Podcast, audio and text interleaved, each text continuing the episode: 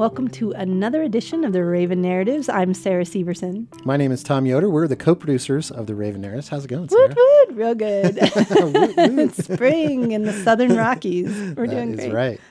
The story you're about to hear was told in March at our last Raven Narratives event when the theme was trust. Mm-hmm. And the story you're about to hear is from Ernie Garcia, who's lived in the Durango, Colorado area for all of his thirty-six years. He takes advantage of running, backpacking, and fishing as often as possible in the mountains around here. And Ernie's been in the healthcare industry for fifteen years, serving as an R N. He always wants to learn more in everything that he does. Here's Ernie's story.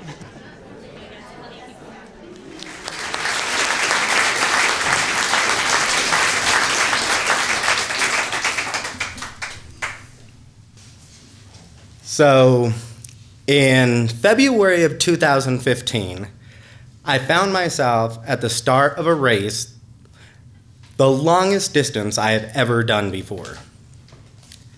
And I don't know if it was because Arizona at six a.m. is freezing cold, or if it was because I was scared to death to run one hundred kilometers, but I couldn't get my body to stop shivering.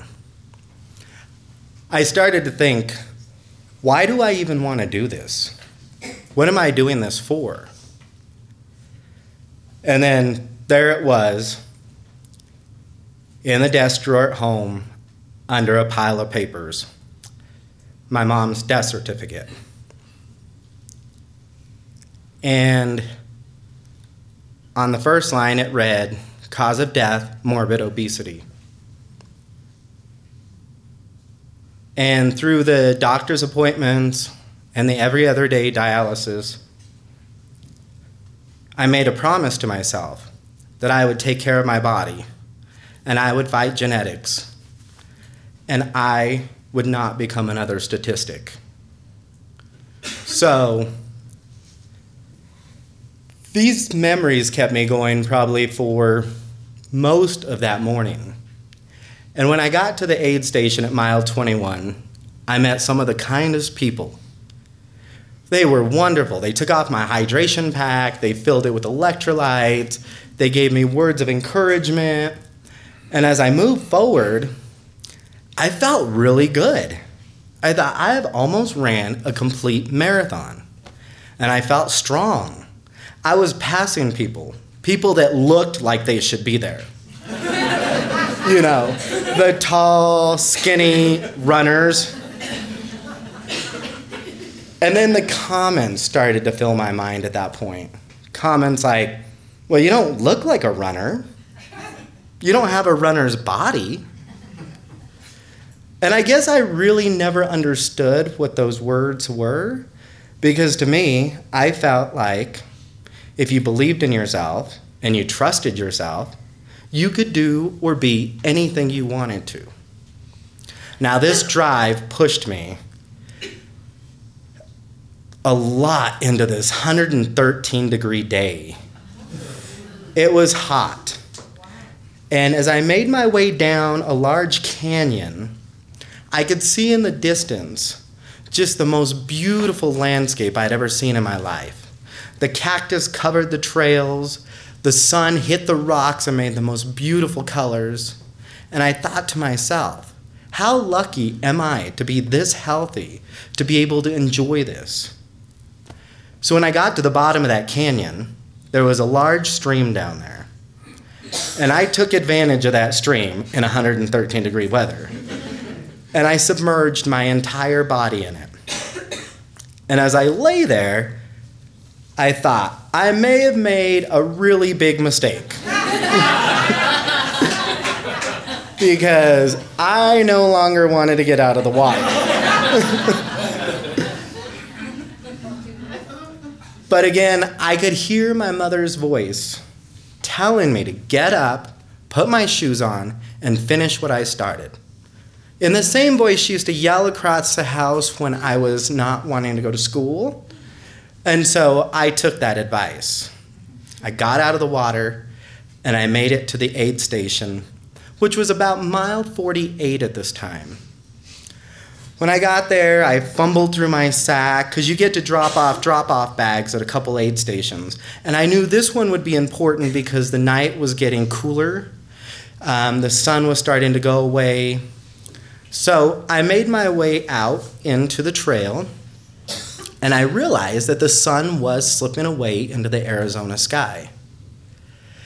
And with the relief of the heat of the day, I started to feel the fear of the darkness of the night.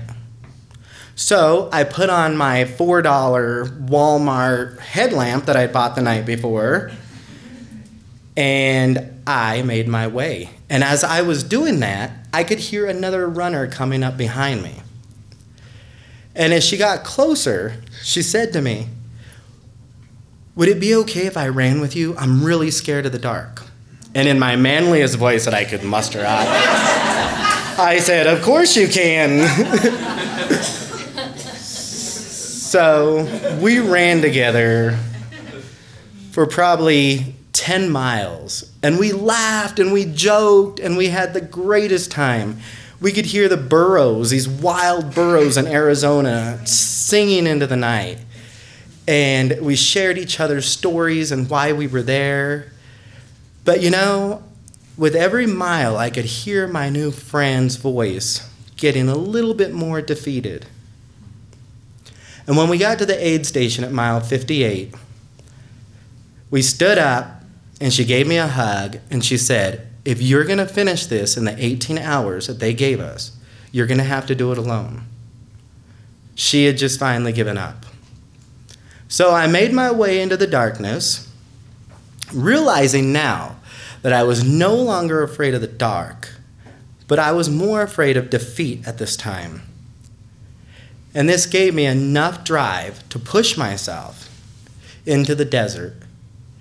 And there it was, in the distance, the red and green light I had been chasing all day long. And with this newfound adrenaline rush I got, I crossed the finish line.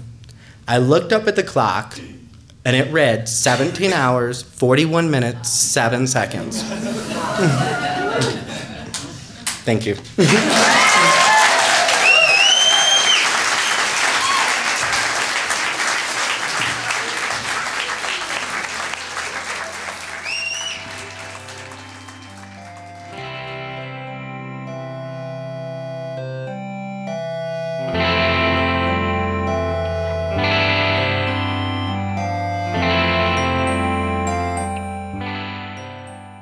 Thanks, Ernie, so much for sharing that story.